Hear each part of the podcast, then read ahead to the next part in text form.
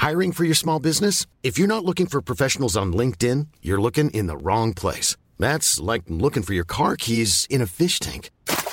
LinkedIn helps you hire professionals you can't find anywhere else, even those who aren't actively searching for a new job but might be open to the perfect role. In a given month, over 70% of LinkedIn users don't even visit other leading job sites. So start looking in the right place. With LinkedIn, you can hire professionals like a professional. Post your free job on linkedin.com slash people today.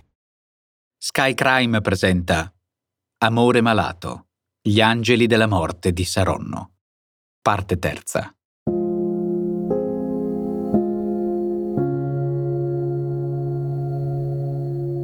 Il delitto perfetto. Laura Taroni ha fatto diagnosticare un finto diabete al marito, Massimo Guerra, uccidendolo senza destare sospetti, grazie a crescenti dosi di cardiotonico e beta bloccanti disciolti nel caffè ogni mattina.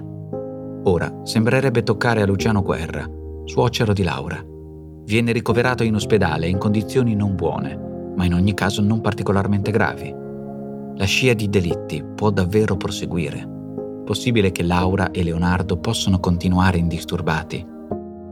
Forse l'illusione di poter contare sulle proprie nozioni mediche porta a pensare a ogni futura uccisione proprio come un delitto perfetto, forse nemmeno considerato tale. E allora torniamo un'ultima volta su questa delicata profilazione per identificare il ragionamento di due rarissimi serial killer. Io sono Francesco Marchi e la mia voce viaggerà assieme alle vostre domande su storie di crimini e delitti. Qui, su Sky Crime.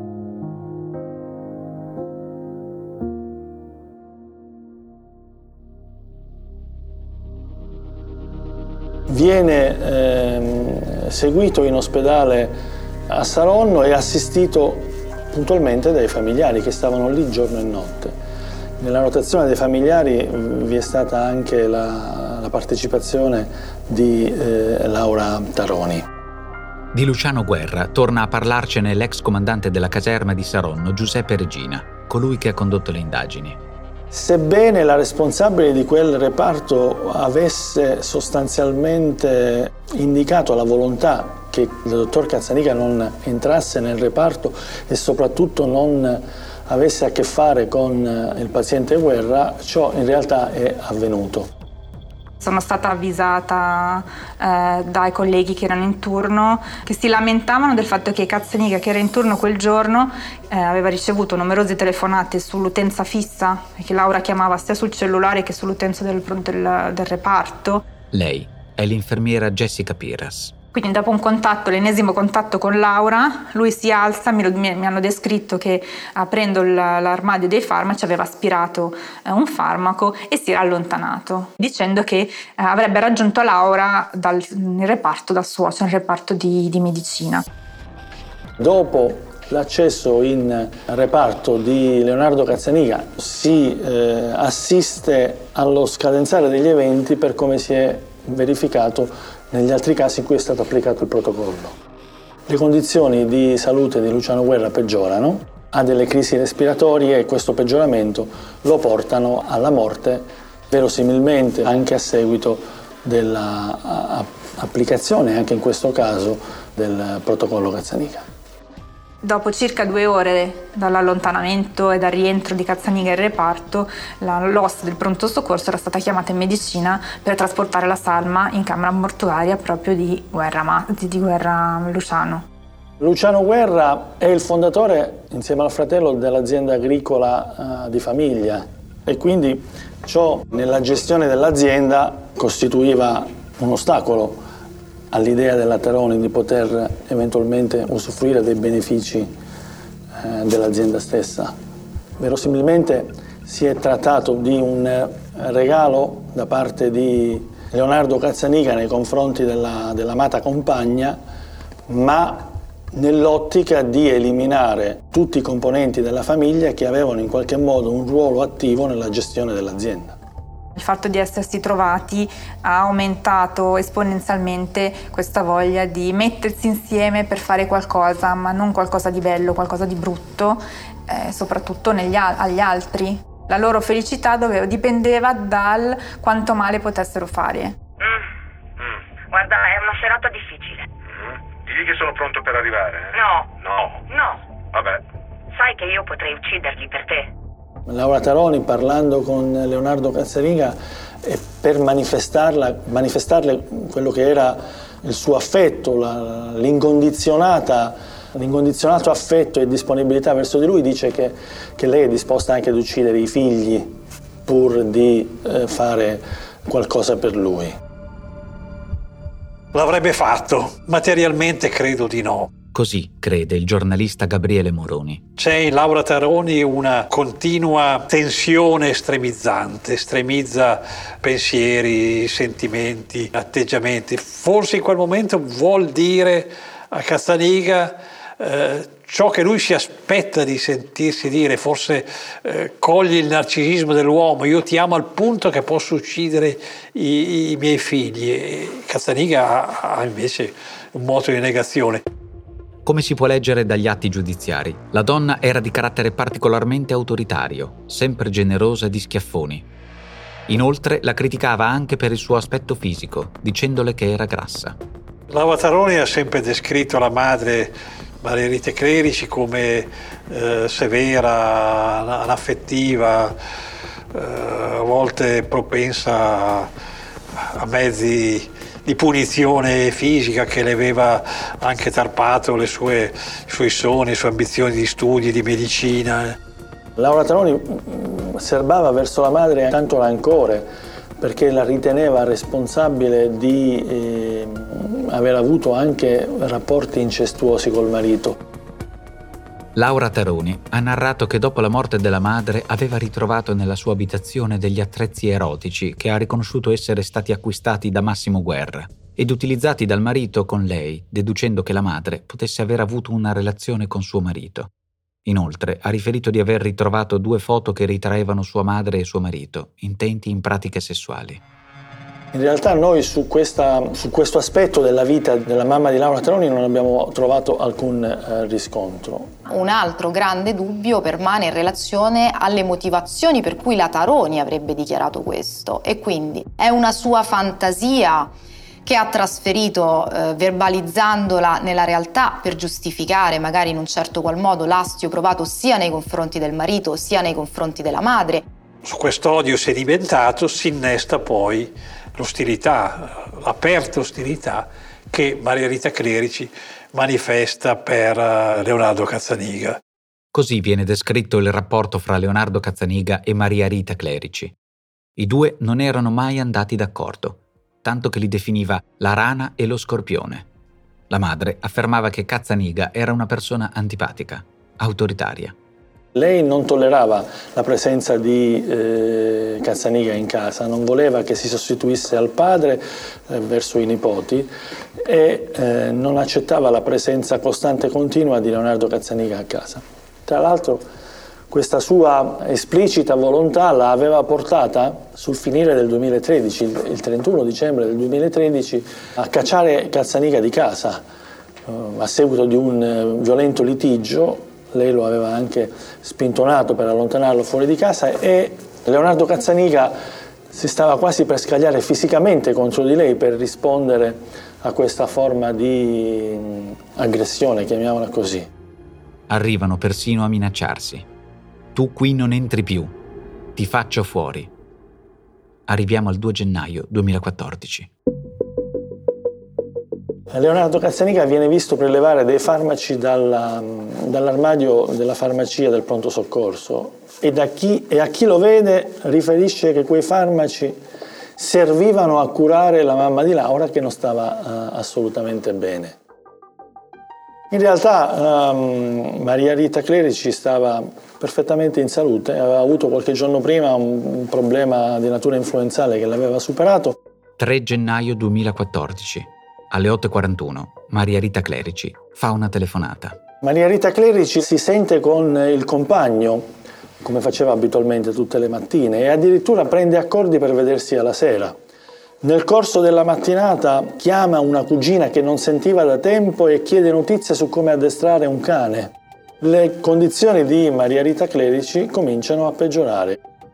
Caliamoci in quel giorno, 4 gennaio del 2014, Maria Rieta Clerici, la madre della Taroni, è arrivata in casa della figlia a Lomazzo. Soffre di una forte emicrania e di una influenza accompagnata da nausea. Eh, si sente le ossa come se avesse subito il passaggio di un treno sopra, comincia a manifestare per certi versi gli stessi sintomi e lo stesso malessere che aveva manifestato anche eh, Massimo Guerra.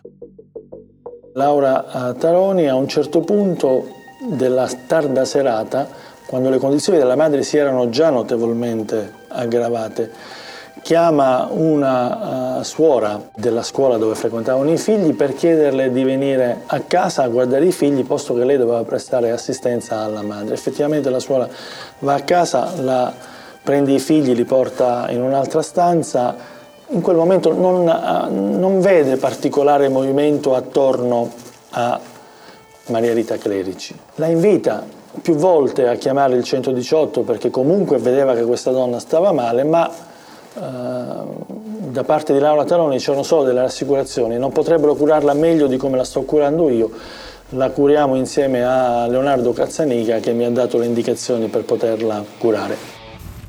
A un certo punto, dopo le 20, arriva a casa Leonardo Cazzanica, nell'accezione dei presenti dovrebbe portare le cure per salvare la uh, Maria Rita Clerici. In realtà vi è un continuo peggiorare della situazione di salute di Maria Rita Clerici fino a quando, probabilmente con un quadro ormai compromesso, si decide di chiamare il 118 Pronto emergenza sanitaria, cosa succede? Dottor Cazzaniga, sono il dottor Cazzaniga. Mi dica, dottore. Lavoro al pronto soccorso di Saronno. Mm. Sono qui a Lomazzo in via Lo...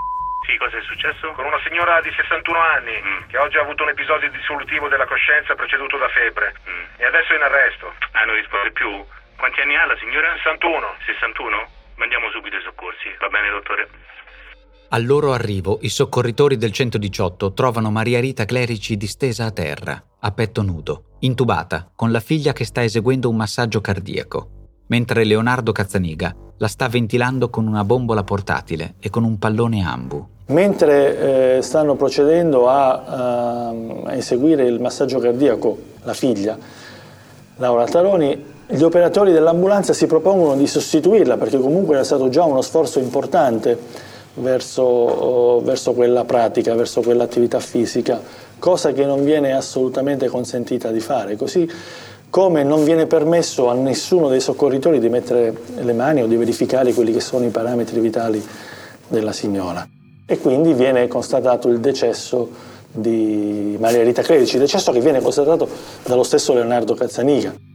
Voi siete arrivati e avete attaccato il DAI, giusto? Sì, abbiamo solo attaccato il DAI. Non abbiamo fatto nient'altro perché stavano facendo loro. Allora il medico in abitazione... Fatti dare il nome del medico. Eh, il nome... Eh, ti faccio parlare con lui. Mm.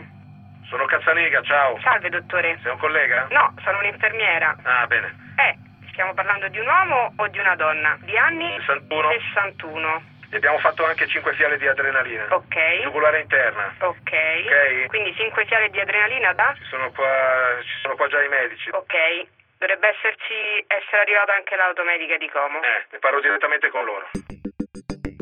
Cazzenica spiega che ritiene se stesso e la Taroni perfettamente competenti, anzi molto più competenti che non l'equipaggio del 118 e che lui è un medico che ha potere e competenza per assumersi la responsabilità di sospendere le manovre rianimatorie.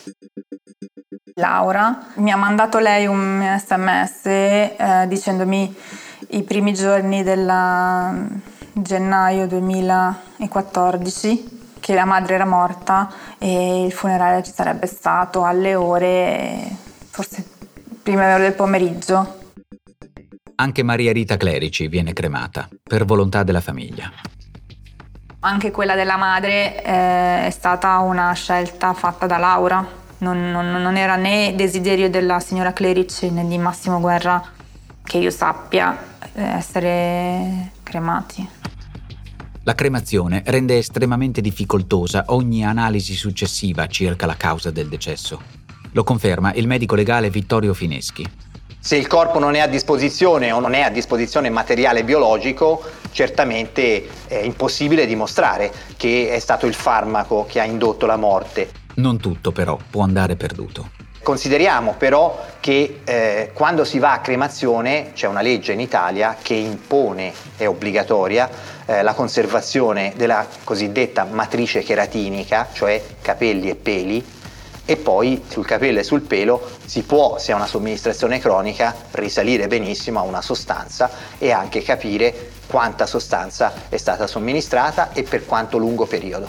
Quindi evidentemente anche la cremazione ha un difetto eh, di, di quando viene effettuato il prelievo pre-mortem, ha un difetto eh, di certezza sul fatto che non si possa dimostrare che quindi sia un delitto perfetto prelievo che però qui non è stato effettuato, evidentemente.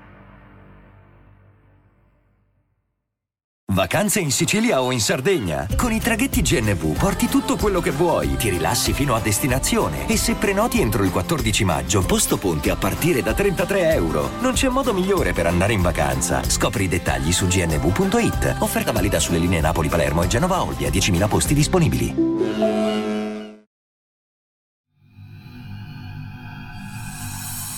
Mentre Laura Taroni e Leonardo Cazzaniga sono ancora a piede libero, gli uomini del Maggiore Regina concludono in segreto le indagini. Arriviamo al 28 novembre 2016. Vi ricordate della prima vittima di cui abbiamo parlato? Angelo Lauria. Torniamo lì. Ha le sue figlie, Patrizia e Loredana.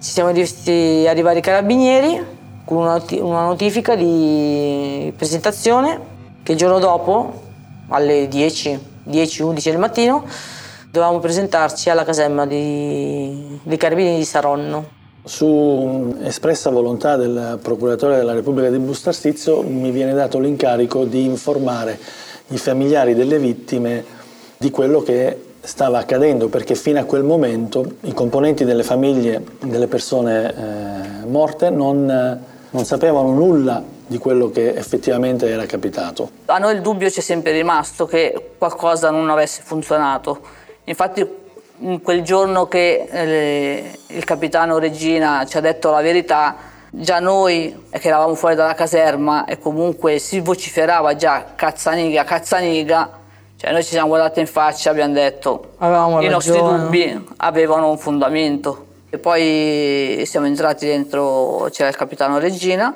che palesemente ci ha detto guardate si tratta di omicidio. Praticamente lui aveva fatto... È stato ammazzato con un mix di farmaci. Propofol, midazolam e la morfina. Cinque morti sospetti all'ospedale di Saronno, arrestati un medico anestesista e la sua amante infermiera. In carcere Leonardo Cazzaniga con l'accusa di aver provocato deliberatamente la morte di cinque pazienti.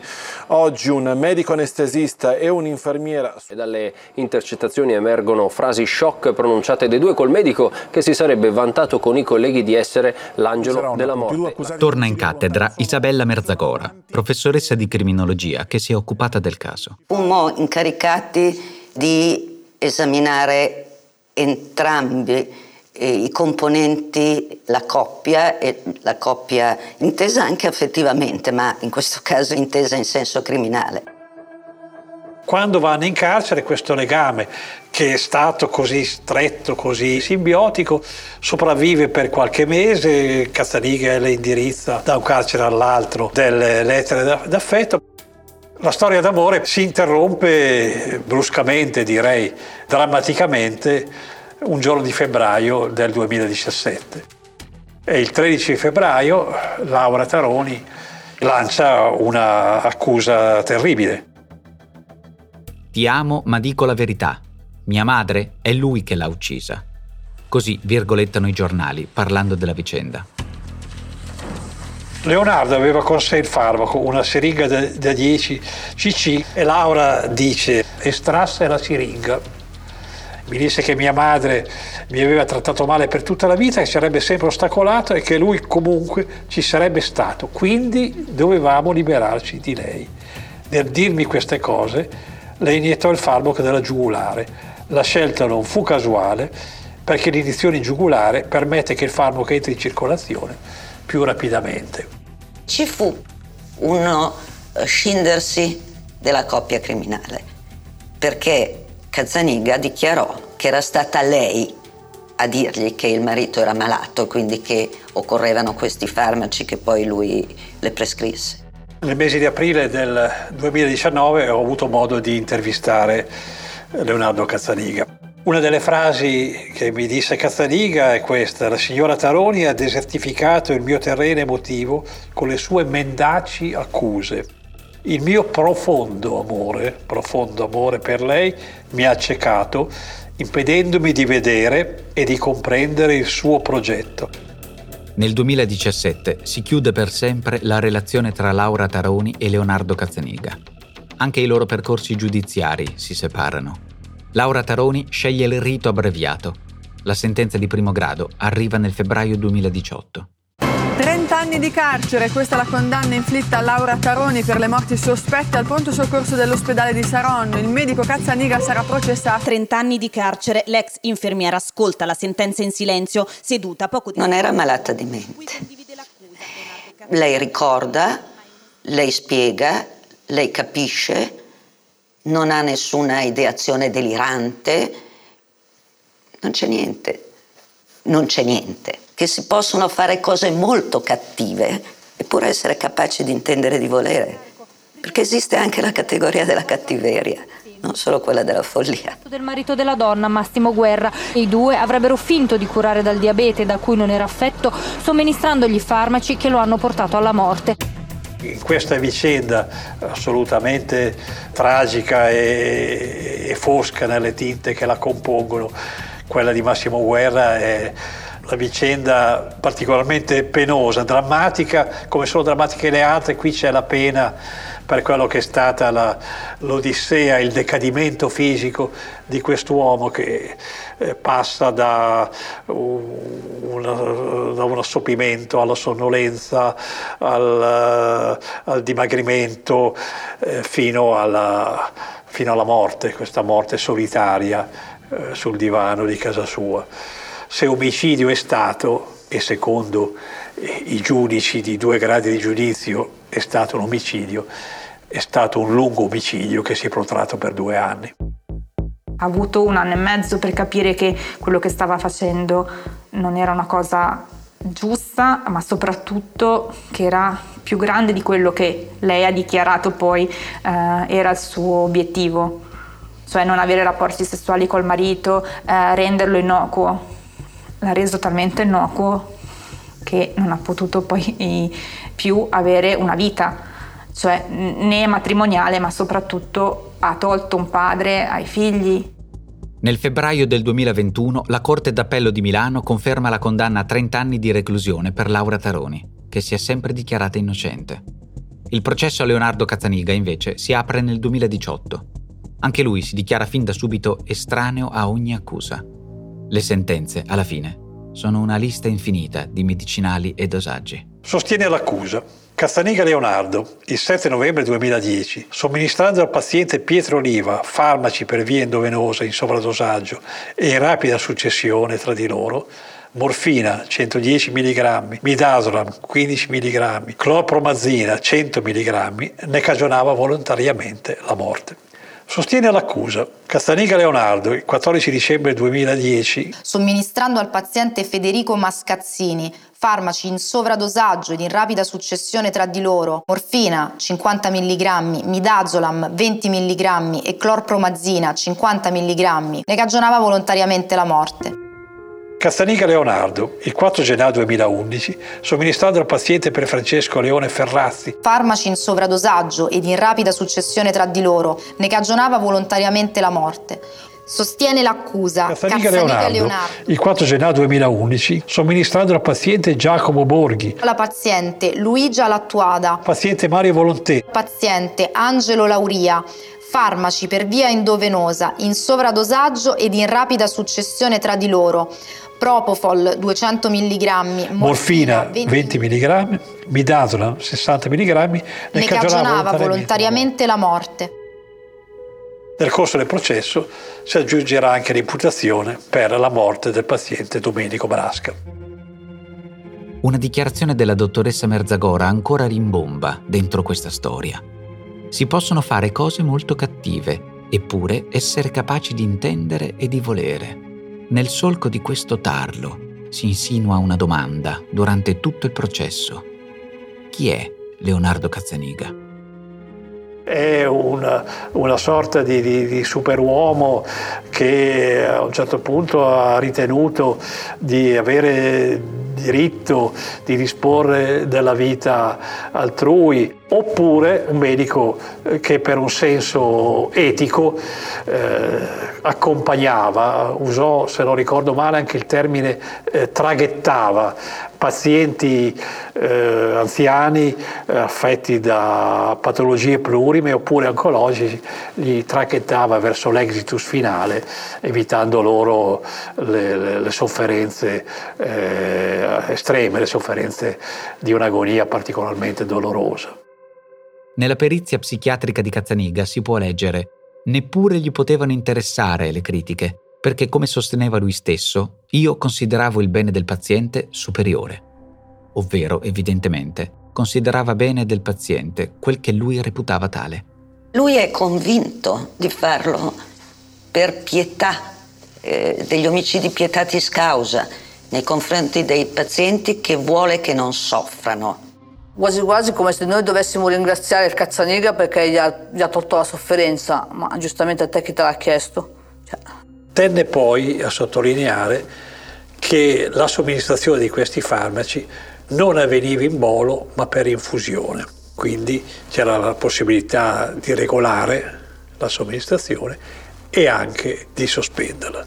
Si potrebbe avanzare l'ipotesi secondo cui la pietas da lui perseguita non fosse solo nei confronti dei pazienti, bensì di se stesso, in difficoltà sua personale nel contemplare la sofferenza altrui. Leonardo si reputa non solo medico eccellente, ma superiore ai colleghi, superiore a tutte le norme, quelle giuridiche e anche quelle deontologiche. Lo nominavano spesso questo protocollo Cazzaniga e praticamente era il suo modus operandi, come dicono loro, di approcciarsi ai pazienti. Non era un astensionista, era un medico interventista e, e nel suo intervenire tenne a dire in aula che non eh, voleva né praticare accanimento terapeutico né praticare l'eutanasia. Capitava di crociare lo sguardo magari in aula, ma cioè lui proprio fiero di sé. Secondo me sì, proprio fiero di sé, perché lui lo vede, cioè, sembrava proprio tranquillo. E lui in urgenza, lui rideva, scherzava. Non ti toglieva lo sguardo, tu parlavi e era proprio rimesso così. Poi quando è stato interrogato lui, i giudici facevano delle domande tipo ma lei a signor Angelo Lauria aveva detto che eh, avrebbe fatto questo tipo di trattamento? Lui ha sempre detto la verità, no con i parenti ha parlato che lei avrebbe fatto... No, gli ha detto no, gli ha detto no, come si può dire a uno che sta per morire? Così ha risposto. Lui spiega in termini razionali anche il soprassedere alla richiesta di consenso o il non domandare alcunché ai parenti circa la volontà del malato. Non c'era tempo, non erano coscienti, era urgente alleviare la sofferenza. Merzagora ha sufficienti elementi per elaborare un profilo. Questi aspetti di grandiosità, eh, di eh, immaginare di avere più diritti degli altri, anche un po' di protervia e di arroganza, sono gli elementi che ci hanno fatto formulare diagnosi di disturbo narcisistico di, di personalità. Lui agiva per il suo ego. Lui sostiene che erano cure palliative appunto per alleviare la sofferenza del paziente. Che le cure palliative sono un'altra cosa. Sono ben altra cosa. Quindi... Che tanto secondo me sappiano benissimo. Soltanto che la difesa, giustamente. La difesa deve fare il suo lavoro. Ha cercato sempre di allungare, allungare, allungare. L'ultima cosa che mi ricordo è la lettera di un'ora e mezzo che ha scritto alla fine, proprio il giorno della sentenza. sentenza con non solo un assassino, continuava su sta, sì, sono sta definito... All'udienza del 27 gennaio 2020, Cazzaniga, parlando della sua consapevolezza di essere imputato per 15 omicidi volontari, cita l'opera shakespeariana Macbeth. quando Lady Macbeth spinge il proprio consorte al delitto con queste parole. Prendi l'aspetto del fiore innocente, ma sii il serpente sotto di esso. Io mi auguravo che almeno l'ergastolo c'era, anche perché sentendo le varie udienze ogni tanto dubitavamo anche di questa cosa, cioè per come si svolgevano le udienze. La domanda sicuramente i giudici se la sono sposta, fin dove un medico può arrivare, andando anche oltre certi limiti deontologici, anche di codice penale, cioè fin dove un medico può arrivare nel, sedare, nel trattare un paziente condannato. Buonasera. Sentiamo dalla regia se è pronto il servizio appunto Condanna. sulla condanna. Cazzaniga Leonardo, esclusa l'aggravante di quell'articolo 577,1 numero 1 codice penale, alla pena dell'ergastolo con isolamento diurno per la durata di anni 3. Io ero presente perché ho deciso di essere presente alla lettura del dispositivo e- ed ero con, eh, con la sorella di Massimo. Credo che per quello che ho, che ho potuto leggere la sentenza descrive una verità processuale a mio parere sovrapponibile alle- alla realtà che ho vissuto io. Io guardando lui non so se ancora ha capito quello che ha fatto.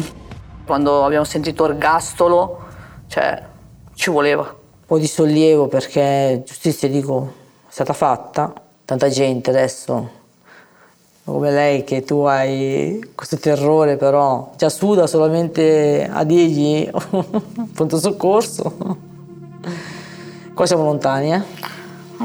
Meno male. Gli angeli della morte stanno scontando la pena. L'operazione è stata battezzata Angeli e Demoni. Ma se i demoni erano un dottore e un'infermiera, chi sono allora gli angeli? O chi dovrebbero essere? In questa indagine ci sono i demoni e li abbiamo identificati, arrestati, processati e adesso sono stati anche condannati. Poi ci sono anche gli angeli. Gli angeli, possiamo dire, sono quelle persone che hanno dato la possibilità di eh, scoperchiare quanto accaduto. Essere eh, angeli vuol dire eh, esercitare la professione. Eh, il medico può essere e l'infermiera possono essere solo angeli, non è prevista la variante a demoni. Il lavoro di infermiera, di medico non è una vocazione, non c'entra niente con eh, immolare la propria vita sacrificare la propria vita per il prossimo, è un rapporto professionale. Certo che non deve avere una predisposizione eh, all'empatia piuttosto che all'aiutare gli altri. Gli eroi però sono gli altri, sono quelli dei, dei cartoni animati, gli eroi, perché noi facciamo il nostro lavoro. Vogliamo solo essere eh, considerati come professionisti e i professionisti non uccidono le persone. È una missione fare il medico. Io so che cioè, fino a quando posso ti faccio respirare. Lui no. Cassanico gli ha tolto l'ultimo respiro di sua volontà. Anche al giorno d'oggi quando mi dicono di papà di che cosa è morto, io cosa devo dire? È morto di tumore? No, secondo me è, è morto per mani di un medico. Non è morto dalla sua malattia. Non è arrivato a morire di tumore. Perché è stato ucciso. E eh, vabbè.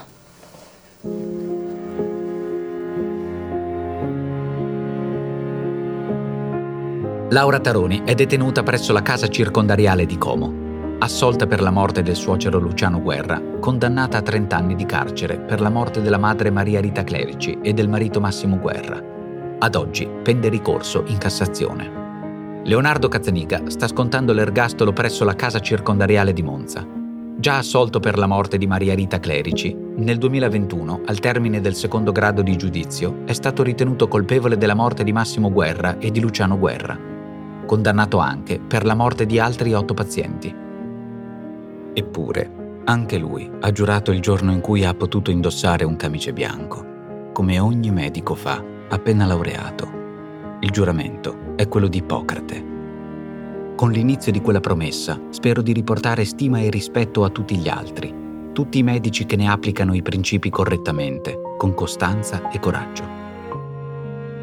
Consapevole dell'importanza e della solennità dell'atto che compio e dell'impegno che assumo, giuro di esercitare la medicina in libertà e indipendenza di giudizio e di comportamento, rifuggendo da ogni indebito condizionamento, di perseguire la difesa della vita, la tutela della salute fisica e psichica dell'uomo e il sollievo della sofferenza, cui ispirerò con responsabilità e costante impegno scientifico, culturale e sociale ogni mio atto professionale.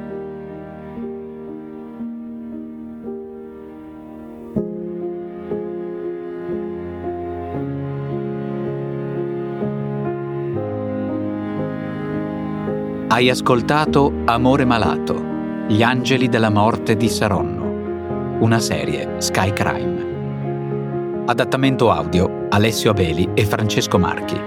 Voce Francesco Marchi. Produzione Voice.fm.